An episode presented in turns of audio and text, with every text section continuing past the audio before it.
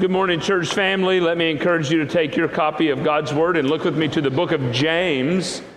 James chapter 5. We'll be in James chapter 5 this morning. We concluded our summer through the Psalms. Uh, through the Psalm last, uh, through the Psalms last Sunday, and this Sunday we'll look at James as we're focusing in on prayer this year in the life of our church.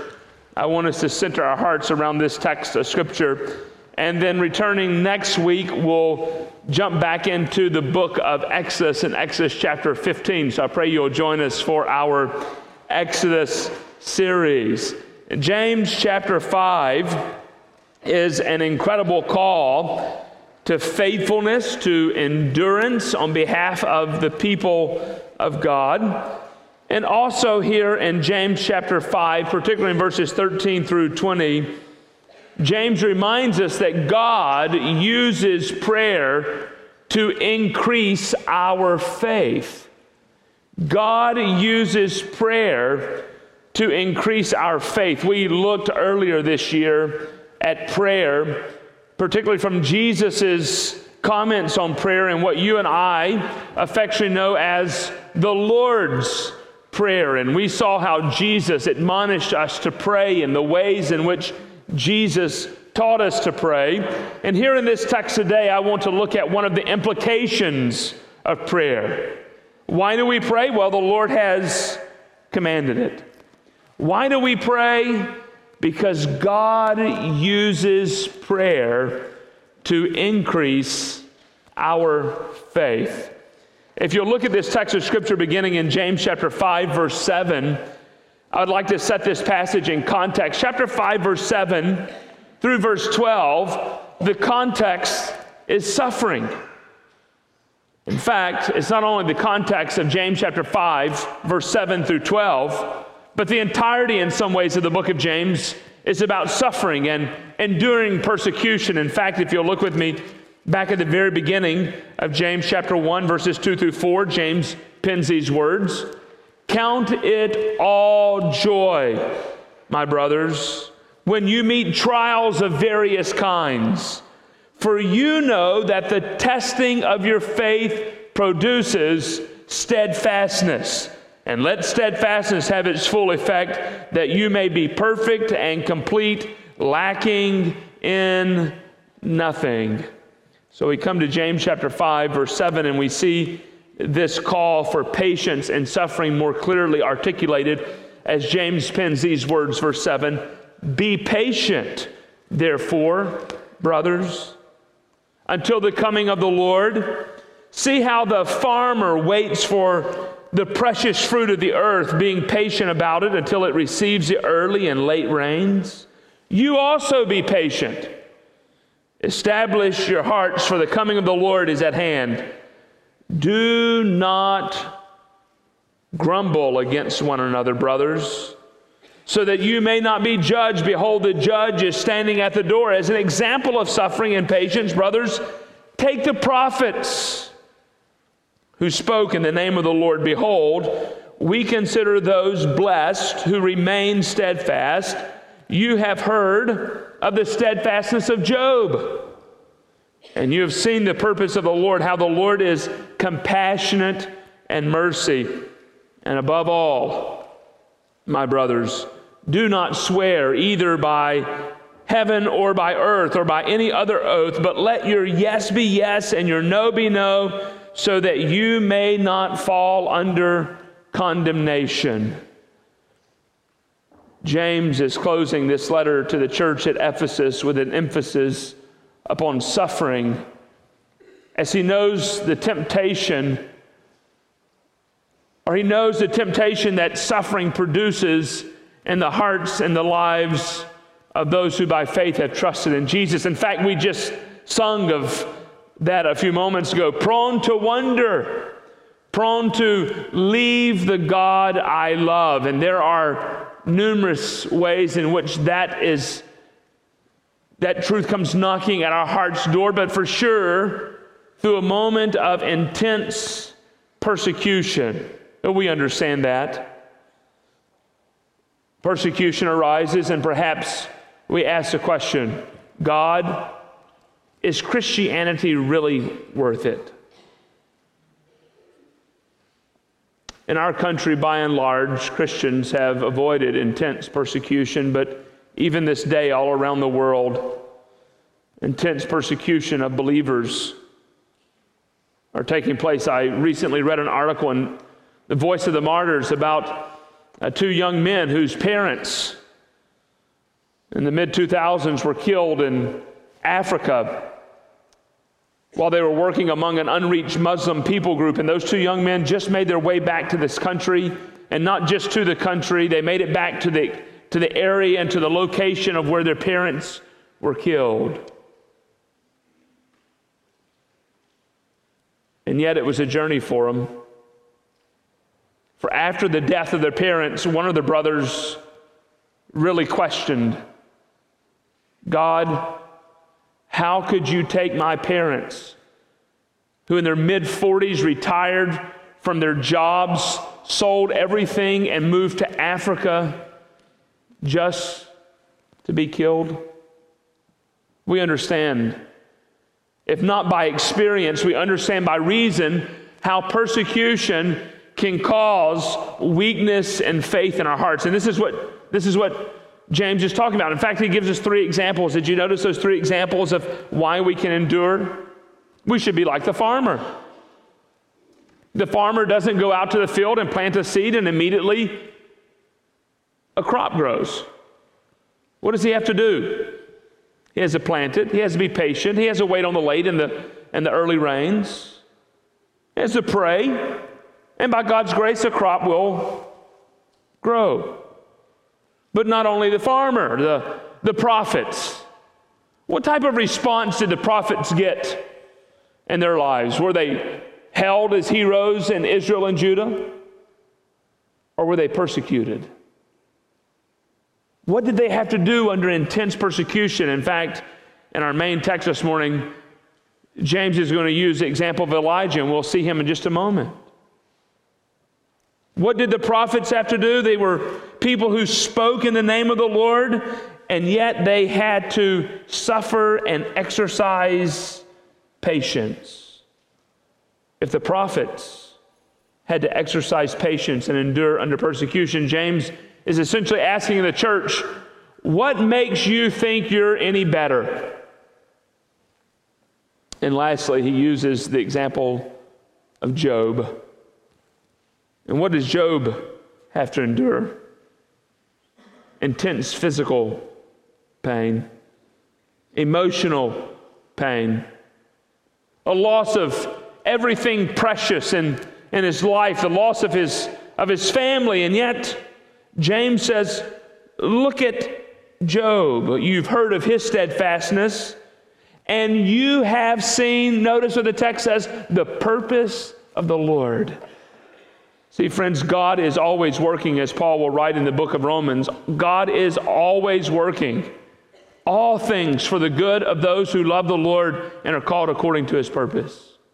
I might not see it, I might not understand it, and for sure, in the narrative of Job, there were moments in which Job himself didn't understand it. But what does James say? God had a purpose and was working through that purpose of persecution for James's good and for God's glory.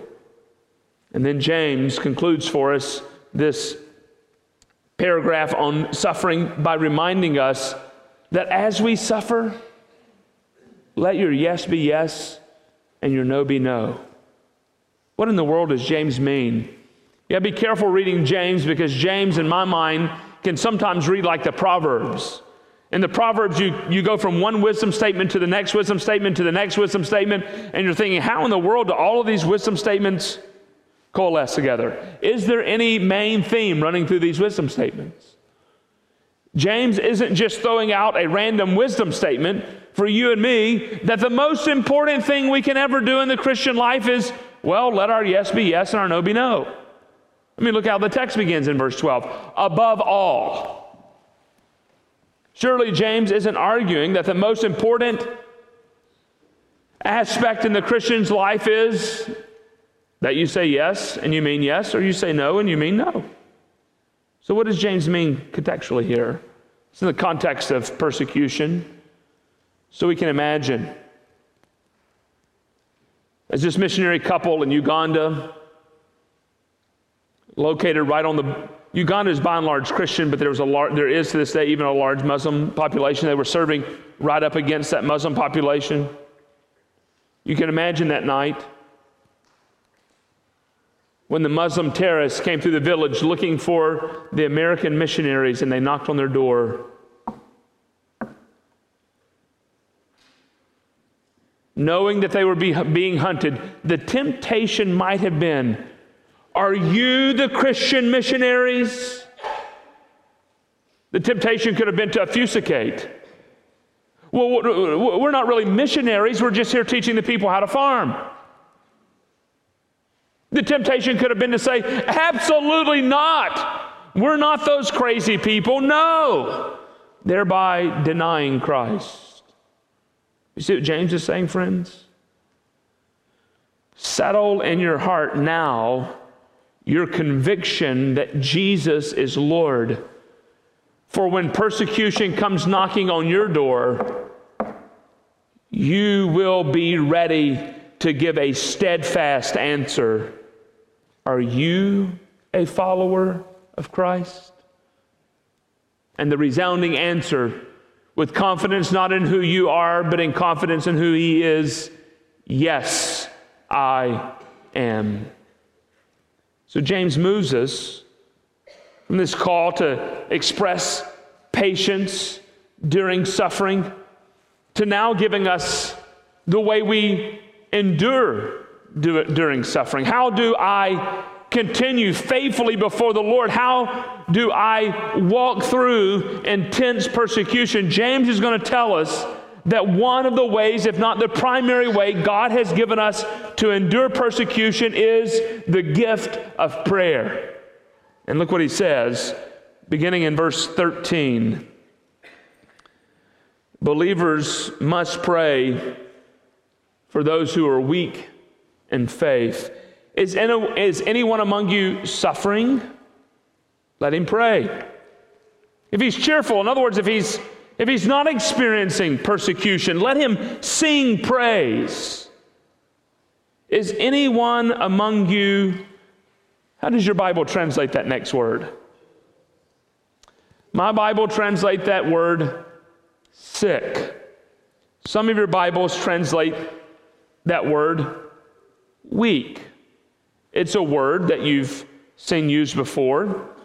For example, in 2 Corinthians chapter 11, verses 29 and 30, as Paul is reflecting on all of the persecutions that he has had to endure, he talks about weakness of faith. This is that exact same word Paul uses in 2 Corinthians chapter 11. We also see it as Luke writes in Hebrews about the temptation of, of our hearts being prone to wander under persecution. Look with me in Hebrews chapter 12. Hebrews chapter 12, verse 3.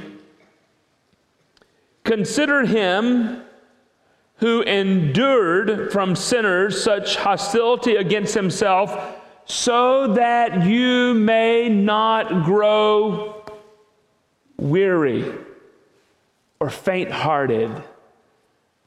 This is that exact same word that James is using in this passage of Scripture. The concept is someone who is weak or sick in faith. Let him who is sick or if anyone among you sick, let him call on the elders, the presbyteros, the pastors of the church, and let them pray over him, anointing him with oil in the name of the Lord.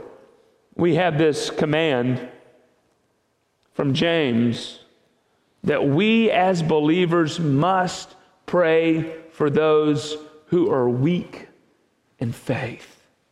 For those who are sick in the faith, you see the context immediately here. James picks up on this same word in verse 13 that he's been reflecting on in the previous passages of Scripture. Is anyone among you suffering? This sets the passage, this paragraph, in context with what has just followed. James has been talking about what? Suffering. He's not shifted concepts here. Neither is James again throwing out random uh, wisdom statements about how we as Christians are to respond in various situations. Is anyone among you suffering? How do we respond when we face trials in life that challenge our faith? Well, first, friends, I want you to know that James is asking the question Is anyone among you? Is anyone among you cheerful? Is anyone among you sick or weak or weary? He's not asking the question as if perhaps by chance there might be some among you. James is writing with a sense, a sense of certainty that among the gathered people of God at any given moment, there are people here who are suffering, who are weak, who are weary in faith.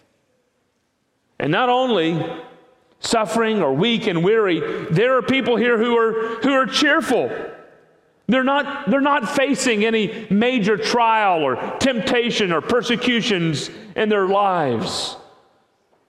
So James expresses to us this is one of the beauties of being connected to the body of Christ. For in this body of Christ are people who are walking through various phases in life. And notice what James is saying to us we are a gift to one another. Did you show up this morning saying, I'm going to church today so that I can be a blessing to someone?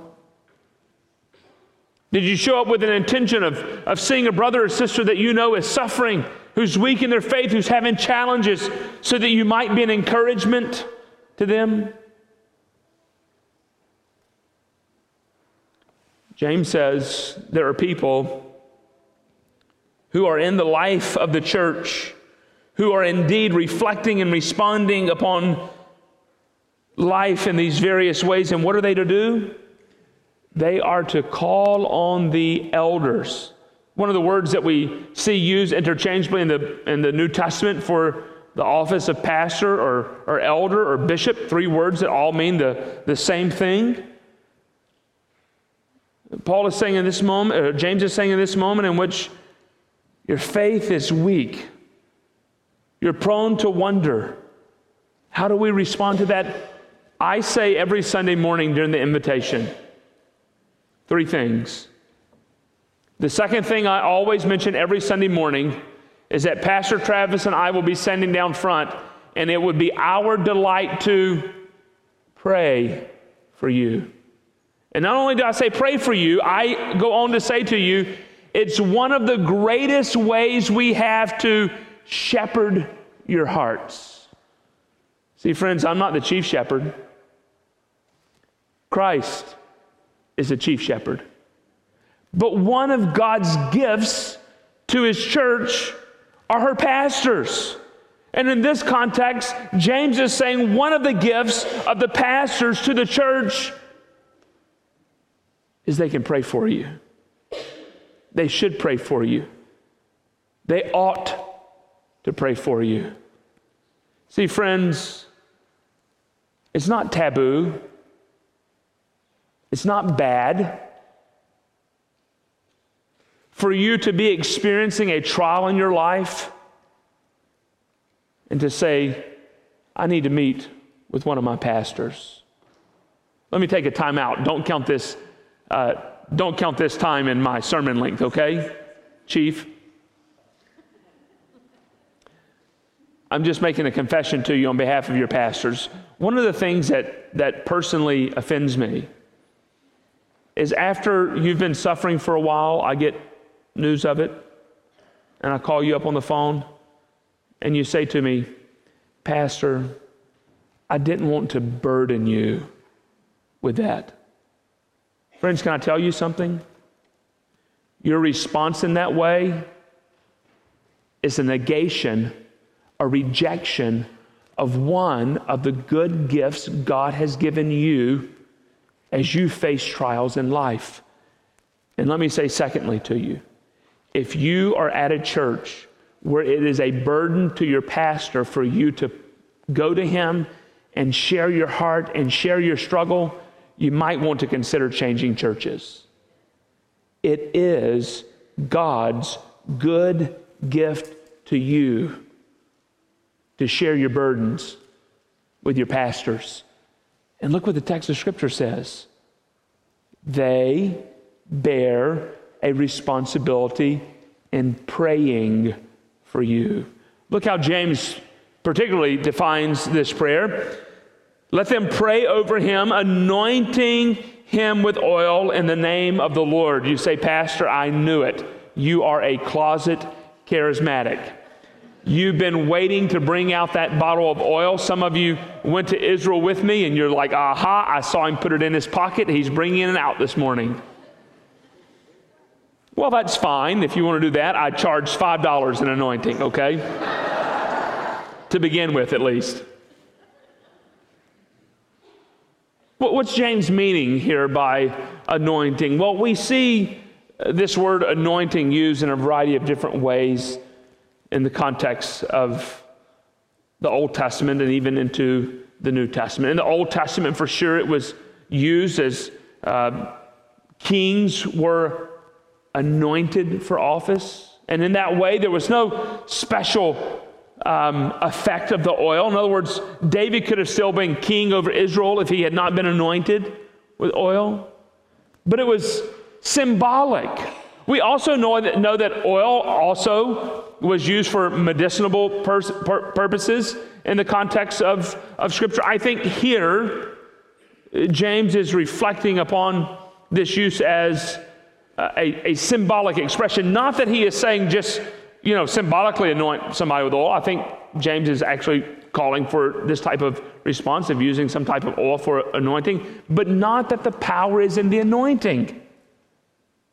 In fact, the primary verb in this passage of scripture is let them pray, not let them anoint. The anointing is, is subservient, subjected to the prayer. The priority is prayer. And as Doug Moo reminds us in his, con, in his commentary, reflecting on this passage of scripture and boiling everything down to a simple, uh, to a simple point, Doug Moo tells us that this anointing here is God's special attention or care.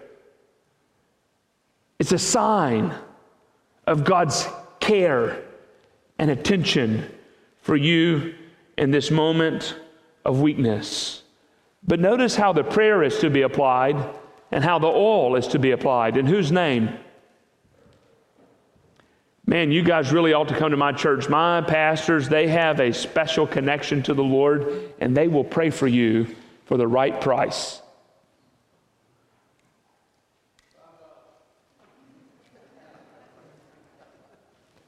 Uh, notice in the name. In the name of whom?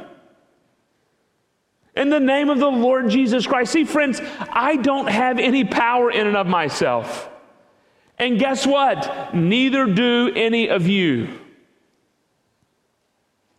Our sole authority lies directly in the power and the working of the Lord Jesus Christ. We pray for you in the name and in the power of the goodness and the greatness of the Lord Jesus Christ. That is the power that is at work among the community of faith, bringing about this sense of healing. Now, let me also take a pause and just say for just a moment that I don't think an unfair interpretation from this passage of Scripture. I'm glad to argue with you after church is over, no problem. Perhaps you read this passage of Scripture and say, ah, it is absolutely talking about physical healing. Okay, I'm not going to fight you over it. Great. The principle still remains the same, right? If you are physically sick, one of God's good graces to you is you can come to the pastors of your church and they should pray for you. So the priority remains the same. Prayer and how God uses that prayer in the life of the believer. So we see that believers are to pray for those who are weak in faith, but notice what James tells us here in verses 15, 16, 17, and 18. Believers must trust God to respond to our prayers. Believers must trust God to respond to our prayers. Look at verse 15. And the prayer of faith will save the one who is weary. Or some of your Bibles translate that as sick, and the Lord will raise him up. And if he commit and, and if he has committed sins, he will be forgiven. Therefore, confess your sins to one another and pray for one another that you may be healed. The prayer of a righteous person has great power as it is working. Elijah was a man with a nature just like ours, and he prayed a prayer. He prayed fervently that it might not rain. And for three years and six months, it did not rain on the earth. Then he prayed again, and heaven gave rain, and the earth bore its fruits. We must trust God to respond to our prayers. Notice how James says this beginning in verse 15. And the prayer of faith will save the one who is weary, who is sick. And guess what will happen? The Lord will raise him up, and if he has committed sins, he will be forgiven. Now, friends, I just want to say to you, I think the honest, the burden that James has shifted subjects and is now talking about physical weakness disconnected from persecution now lies on your shoulders if you're going to make the argument that this is primarily about a prayer for physical healing. Because if so, there's just some weird things taking place in here. And you might find it more comfortable at the Pentecostal church down the road. Praying for somebody, forgiveness of sins. So, you telling me, Pastor, then every time I'm sick, it's because I've sinned? Well, in some ways, yes. Every one of us face an element in life. Why? Because of Adam and Eve. We are all headed to the grave unless the Lord Jesus Christ returns. Why? As a result and a consequence of sin. But I think James here is in context talking about sin and its connection to persecution, and that persecution leading us to be weak in our faith. So, what do we do? We call and ask the pastors to pray for us and we have the certainty of this text of Scripture, and the prayer of faith will save the one who is weary. See, friends, God works through the prayers of his people to restore our faith. The way we respond to a struggle in faith is not to remove ourselves from the context. I keep running over this stand. The way we respond to struggles in, in, in faith is not by removing ourselves from the context of the people of God. We don't retreat from church when we struggle. Notice what James is saying. We run to the church in a moment of struggle. Why? Because it's one of the means and kindnesses that God has given to us to restore our faith, to bring about salvation in our hearts and our lives in that moment. How many times have we, have you, have I been guilty in that moment of struggle from wanting to retreat from the very means that God has given us for restoration in our faith. It's one of the reasons why, friends, it also greatly pains us to see people who, for numerous years, can claim the name of Christ and have a tragedy that strikes. And the first thing they do is leave church and not run to church. James says, run to church and look at its effect in your life. God uses that kindness to bring about healing and salvation in your hearts and in your lives. And if He has committed sins, He'll be forgiven. Contextually, what sins are we talking about? The sin of being tempted to walk away from the faith. The temptation of leaving the God you love because this moment is too difficult, or you think this moment is, is not being answered by God in the way that you think it should be answered. It's an expression of a lack of faith and hope and trust in who God is and His sovereign direction in your life and in my life. And James says we should confess it. And in that moment, the Lord will work about redemption in our lives, and we have the guarantee. Look at verse 16. Therefore, confess your sins one to another and pray for one another that you may be healed. The prayer of a righteous man, some of your Bibles say person, has great power as it is working. Now, notice what James has done. He's moved the sphere from us from pastor now to the context of the gathering of the church. I, Travis, and Ryan are not the only three people in the life of this church who bears a responsibility in praying for you. Notice what James says Confess your sins to whom? One another. In that moment of weakness, yes, it's right for you to go to your pastors and say, Brothers, I'm struggling in this moment. Would you pray for me? And their response should be absolutely yes. But it is also right for you to take that burden or that sin and share it with other brothers and sisters in Christ so that they too may pray for you. Why? The text of Scripture says, The effectual, fervent prayer of a righteous man, a righteous person, availeth much. It has great effect and power. Who are the righteous persons? You. The body of Christ. We are those righteous persons to whom we should be going and sharing our heart's struggles. When's the last time you showed up to life group and someone said, I just have a confession to make. I've been a terrible husband the last two months. When's the last time you, you showed up and in Sunday school during prayer request said, I just have a confession to make. I lied to my boss. I've got a confession to make in this moment in which my family's been struggling. I've not been faithful. I've got a confession to make. At my job, I was asked to place my pronouns in my signature, and I did it because I feared I might lose my job. Friends, if we're honest this morning, the majority of us show up on Sunday mornings and we want everybody to think that we are perfectly okay and there isn't one single problem in my life.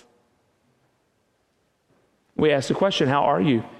And for 12 years, 99% of you have been coming out the back door telling me, Pastor, I'm just fine.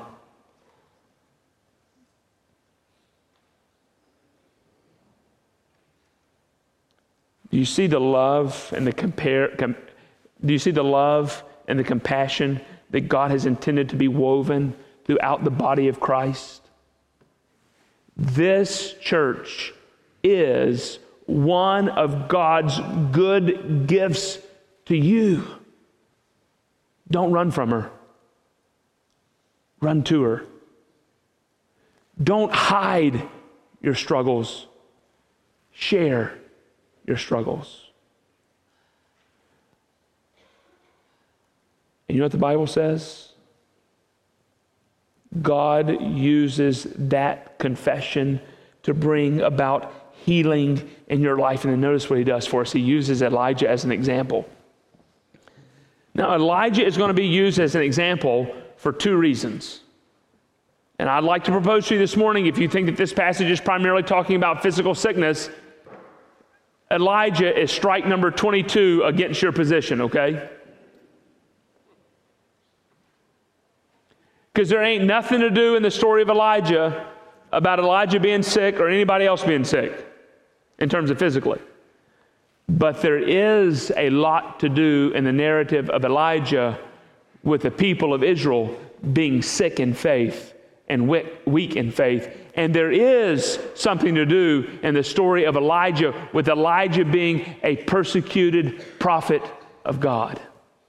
Would you take your Bibles with me and turn to 1 Kings chapter 17? We'll move from 1 Kings chapter 17 into chapter 18 and then into chapter 19.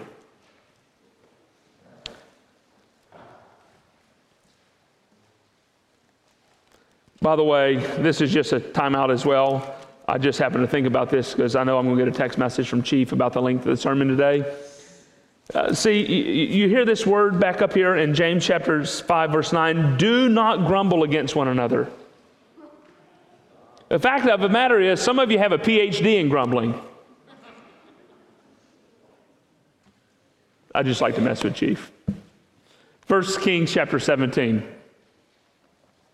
How's this story begin? Now Elijah, the Tishbite of Tishbe and Gilead, said to Ahab, As the Lord, the God of Israel, lives, before whom I stand, there shall be neither dew nor rain these years except by my word. Why? Why is the Lord going to withhold the rain of heaven upon the land? God is going to withhold the rain from heaven upon the land because Israel has engaged in Baal worship. They are bowing at the altars of all of these Baals, or as we say in the South, Baal worship.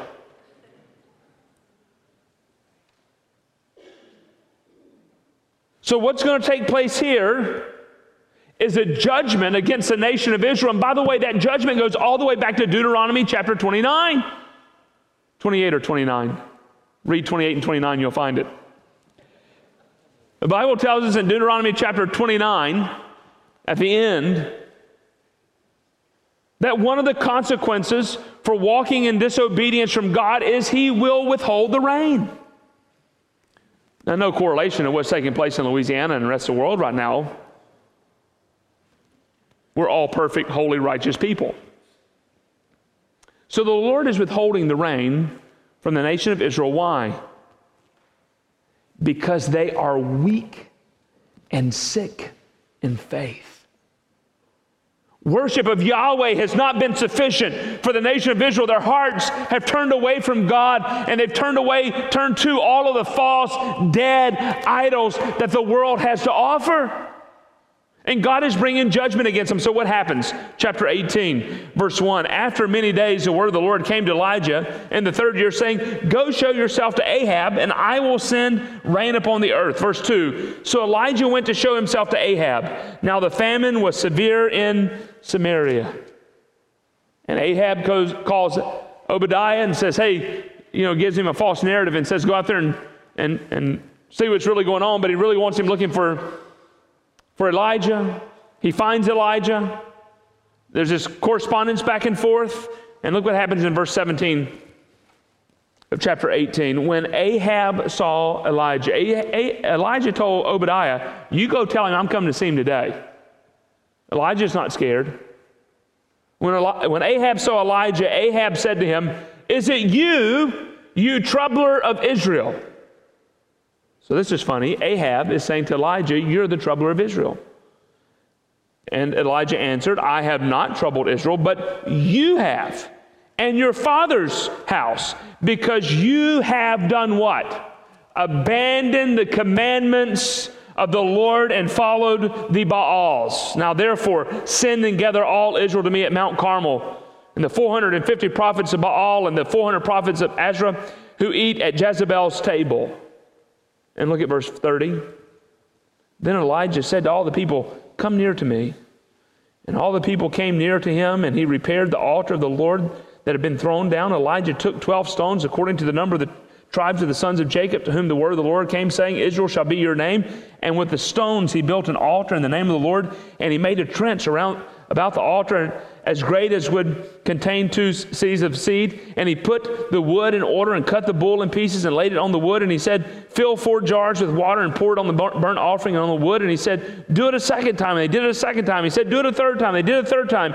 And water ran down the altar and filled the trench. So notice what Elijah is doing. Elijah is restoring the worship of the one true God right in the midst of the debauchery of the nation of Israel's worship of all the Baals. He's calling them back. And you know how the rest of the story concludes, right? Elijah says to Ahab, Call down fire from heaven. Let's see if it happens. He tries, nothing happens. Elijah does it. Maybe Elijah's getting a little bit worried. Sends him back up and says, Look back over toward the sea. For those of you who went to Israel with us this past year, if you're standing on Mount Carmel, you can look back toward the Mediterranean Sea and you have a beautiful view of the Mediterranean Sea. And the Bible says they looked back over toward the Mediterranean Sea and there was a small thundercloud that appeared on a bright blue sunshiny day. And guess what God did? He rained down on their parade. But what happens following the encounter? Does Jezebel think, ah, this is a man of God? I should repent of my sins and trust in the Lord and follow after Elijah? No. She seeks to persecute Elijah. So, chapter 19, verse 2 Then Jezebel sent a messenger to Elijah, saying, So may the gods do to me and more also if I do not make your life as the life of the one of them by this time tomorrow. Then he was afraid, and he rose and ran for his life and came to Beersheba, which belongs to Judah, and left his servants there. And notice what uh, Elijah does now. A prophet of God who just saw the miracle of God. The Bible tells us he's afraid. And what does he do? He went by himself. He went a day's journey into the wilderness and came and sat down under a broom tree. And he asked that he might die, saying, God, is it enough now, O Lord, take away my life, for I am no better than my fathers. So, what a perfect example to narrate James's point. God uses prayer to strengthen and encourage the people of God. But even the mightiest people of God among us are prone to fear and sickness of faith. We're prone to grow weary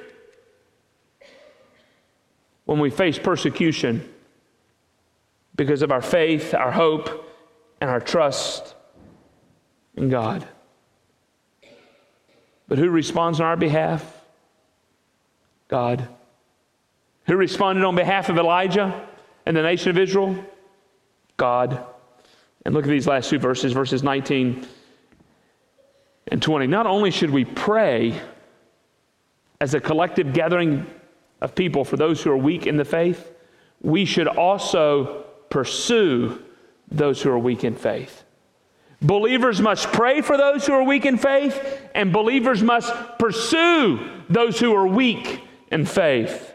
My brothers, if any among you wanders from the truth and someone brings him back, let him know that whoever brings back a sinner from his wandering will save his soul from death and will cover a multitude of sins. See, friends, the only way for you to see a brother or sister who's stumbling in faith is for you to be connected to brothers and sisters who are living out their faith. The only way for you to recognize that there are people who might be missing in the life of this church is for you to be in the life of this church. The only way for you to know who you should pursue is for you to know who are the members of this church. Friends, it's one of the reasons why we print for you on a regular basis our membership guide, our directory. We print that for you so that you might be praying for the people of God at Woodlawn Baptist Church. We print that for you so that you should know the names of the people in the life of this church. We print that for you, friends, so that if, for example, Dana Truitt, who's prone to wonder, goes on a wandering journey. I do see her back this Sunday. Glad to have you, Dana.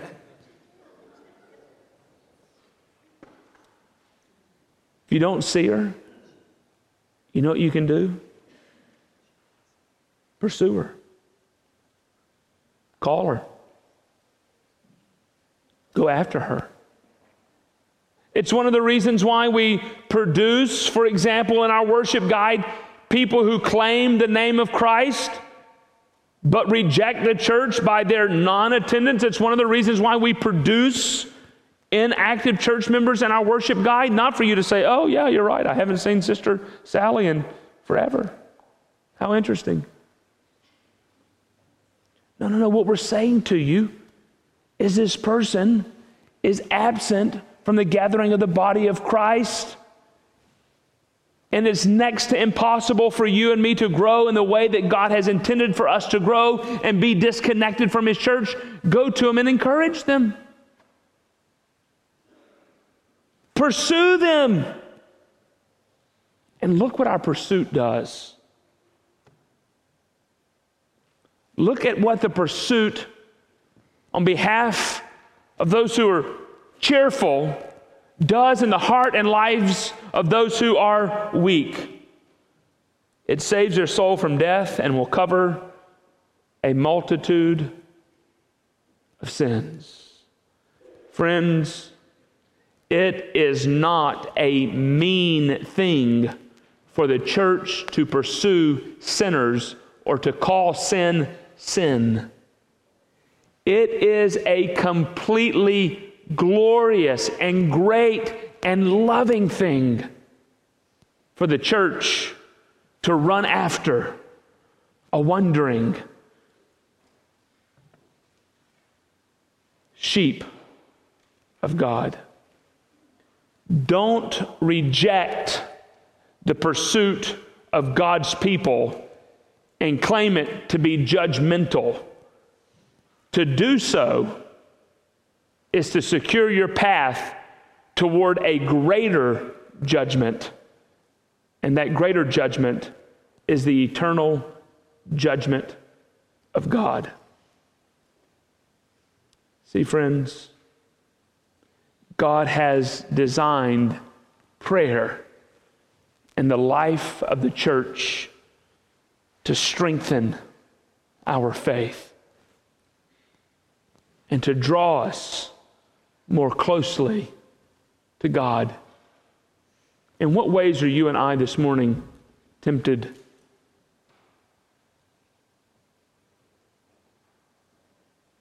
In what ways are you and I this morning tempted to be weak in faith? You remember Jesus' narrative in the Gospel of Mark, chapter 9.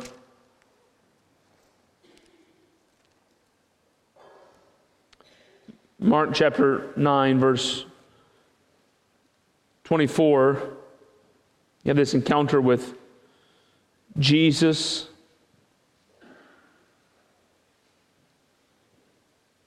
And immediately, the father, this is the father of the child who's been sick. Immediately, the father of the child cried out and said to him, I believe, but help my unbelief. See, friends, one of the ways in which we sin against God as believers is when we really don't believe, when we doubt, when we question the goodness, the greatness of God. For sure, even the prophets themselves from time to time question that. That's a natural human response to tragedy in many ways. But we express this sinfulness when we, when we don't really believe as, as we ought. We express this contextually, as James is ta- talking about, when we face persecution, and under that persecution, because of our faith, we're tempted to withdraw, prone to wonder, prone to leave the God we love. How do we express a lack of faith? Through sin. Well, Pastor, I sin every day, so do I. This is not what, for example, John is talking about in 1 John. John in 1 John is talking about people who have a habit of sinning, have a habit of having conversations with women who are not your wives. You have a habit of, of lying. You have a habit of lusting. You have a habit of stealing. That's what James is talking about. Or, as the writer of Hebrews would tell us in Hebrews chapter 10, verse 25, not neglecting to meet together as is the habit of some, but encouraging one another all the more as you see the day dawning and drawing near. For listen at verse 26 For if we go on sinning deliberately after receiving the knowledge of the truth, contextually, what is the sin to which he's speaking of here? neglecting the gathering of the people of God. See, friends, neglect, let me say it this way. Perhaps there is no greater way for you or for me to make a declaration that we do not believe in Jesus than when you and I neglect the gathering of the body of Christ. And it's amazing. Our current culture, we hear things like, well, is it really that important? I mean, who are we to, who are we to judge about that? There are far, far, far greater things that we should be concerned with. We'll tell that to the writer of Hebrews. But let's just expand it past the sin of the neglect of gathering and let's just apply it to every sin that you and I so willfully and joyfully engage in. James mentioned it don't grumble. Why do you think James had to tell the church, don't grumble against each other? Because we all have a PhD in grumbling. Some of us have just studied it for a longer period of time. Grumbling is a sin it is toxic in your heart and in my heart, in your life and in my life, on your tongue and upon my tongue. But you know what God says to us? In that moment, run to the church, seek their prayers. Believers, those of you who are strong, when you see a, a weaker believer, pursue them, go after them, encourage them in the faith. For when we do, God is glorified, and a wayward, sinful brother or sister is saved, the text says, is strengthened in their faith. Would you pray with me this morning? God in heaven, we thank you for your kindness to us. We thank you for the wisdom of your word. We thank you for the joy of your church. We thank you for the blessing of your church. We thank you for the gift of her pastors and the joy of her members. And we pray, God,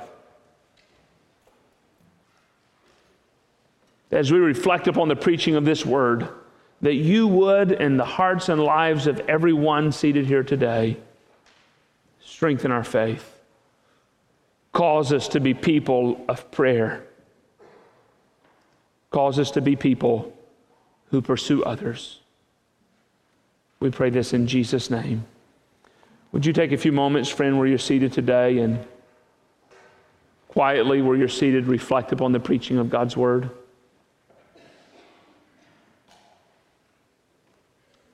Do you pray like this?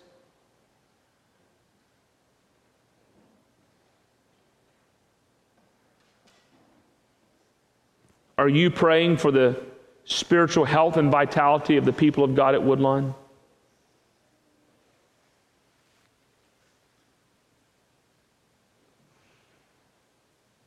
Perhaps you're here this morning and you've been carrying a burden in your own life of a struggle.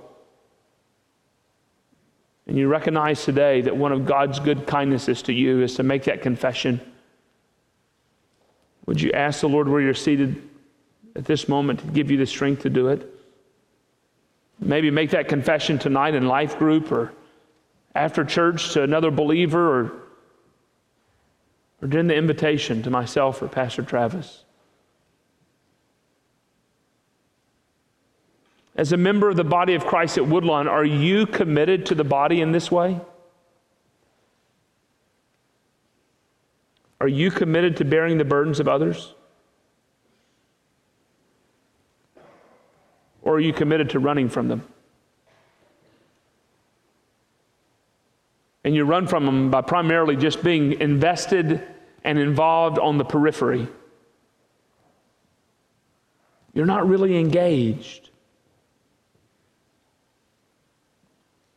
Would you engage today?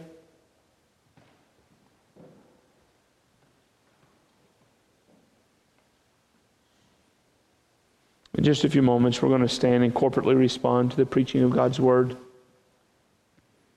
Friend, if you're here and you've never trusted in Christ, your life has never been redeemed,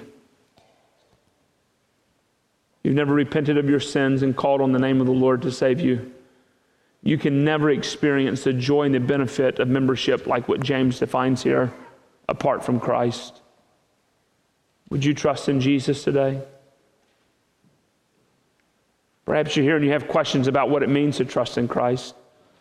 As we stand to sing in a few moments, myself and Pastor Travis will be standing down front. We'll be glad to share with you how you can trust in Christ. But, friend, you don't have to come forward and speak to one of us. There are plenty of people seated around you who would delight in sharing with you how you can trust in Christ. Secondly, perhaps you'd like one of us to pray with you. And what an appropriate response to the preaching of God's word today.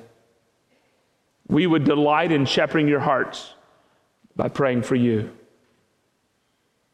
Or maybe you just want to turn to someone seated next to you and pray with them. Do so. Or thirdly, maybe God has impressed upon your heart that this is a congregation in which you need to be connected to live out your life on mission with Christ. This would be an opportunity for you to express your interest in being part of this faith family. Lord, as we respond to you, May our response be pleasing, we pray in Jesus' name. Amen. Would you stand?